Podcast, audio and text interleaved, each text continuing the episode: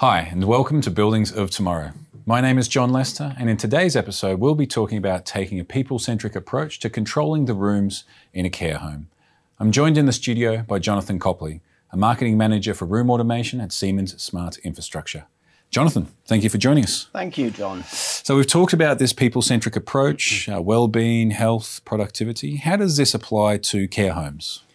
Well, I'm glad you've chosen care homes, John, because this is a very interesting segment for our industry. You will know that because of the demographic changes, aging population, there is an increasing demand for care homes and also for high quality retirement homes. So, for everyone in our industry, this is a very interesting market segment. Yeah, as you mentioned, we have these these overarching trends, these mega trends, with not just the aging population but also the urbanisation. So people are moving uh, these more traditional, uh, widespread homes into different formats, into different construction types, and also different demands on space. Yeah, and if you're thinking from the point of view of businesses that run care homes, they of course need to do their marketing as well, and it's very important for them to show uh, to the relatives of the person that's coming into their care that they really provide a good quality of life for that person and the best possible care for the vulnerable. Mm-hmm. And how would they do that? We, have talked about uh, these this people centric approach, healthy and productive. How does this apply specifically to this user group? What's tended to happen, uh, as, as you probably know, John, is that over the years, uh, buildings have become more and more airtight. Mm-hmm. Uh, many buildings are now constructed without enough thought to ventilation. You have uh, perhaps bad air inside the buildings, and it can really not escape, having a detrimental effect on people. But also in a, in a building like a care home, there's a big focus on cost. I'm sure you know that the cost of care goes up and up and up. And so, uh, as a society as a whole, we're also looking at how you can reduce the cost of care. And inevitably, that also tends to mean that you get a high density of people, you get a lot of people in quite a small space in a care home, and that greatly impacts the air quality.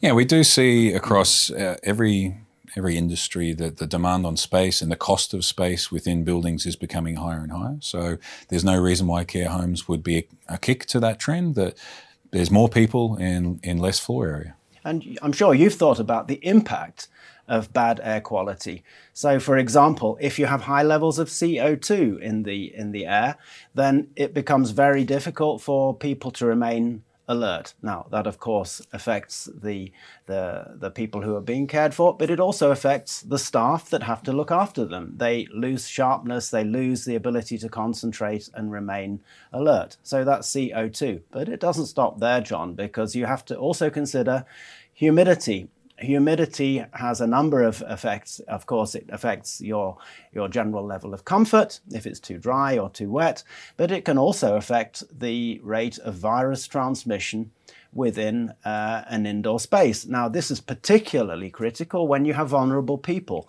If they get a cold or, or flu, uh, it can even lead to their death. Uh, so this, this is very serious.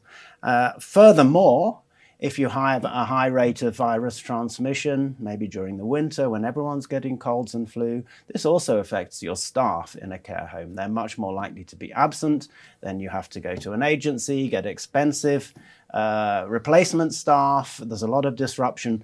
So there's real value that can be created by controlling humidity, reducing virus transmission. Yeah, okay. You touched on a few points there. The the, uh, the one that you talked was this consistency because not only is it about the health uh, and productivity of the the staff and also the residents, but also you know, these are the places where people live a lot of, of their time. So it's about lifestyle. It's having about quality of life. Yeah, and building mm-hmm. relationships with those staff. So having consistency also makes that lifestyle more enjoyable. And then being comfortable and feeling alert and, and having more interaction with your, your residents and, and amongst the people that are living in this place is also a huge boost to that lifestyle. Yeah, and it's really important for uh, the companies that are, de- uh, are uh, developing this business, owning the care homes, and also for the engineers, the consultants, and the planners to be aware of this and to think in advance before the construction phase begins what sort of ventilation is needed, what mechanical equipment is needed, and how to achieve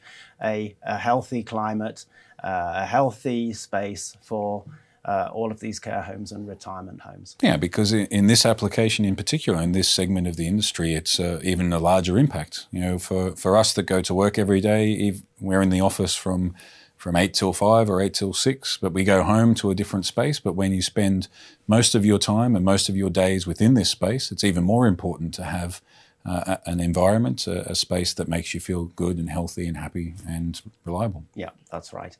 Great. Thank you very much. Thank you. Thanks for joining us at Buildings of Tomorrow. Remember to tune in between March 8th and 13th for exclusive content and special guests direct from Light and Building 2020 in Frankfurt. Thank you.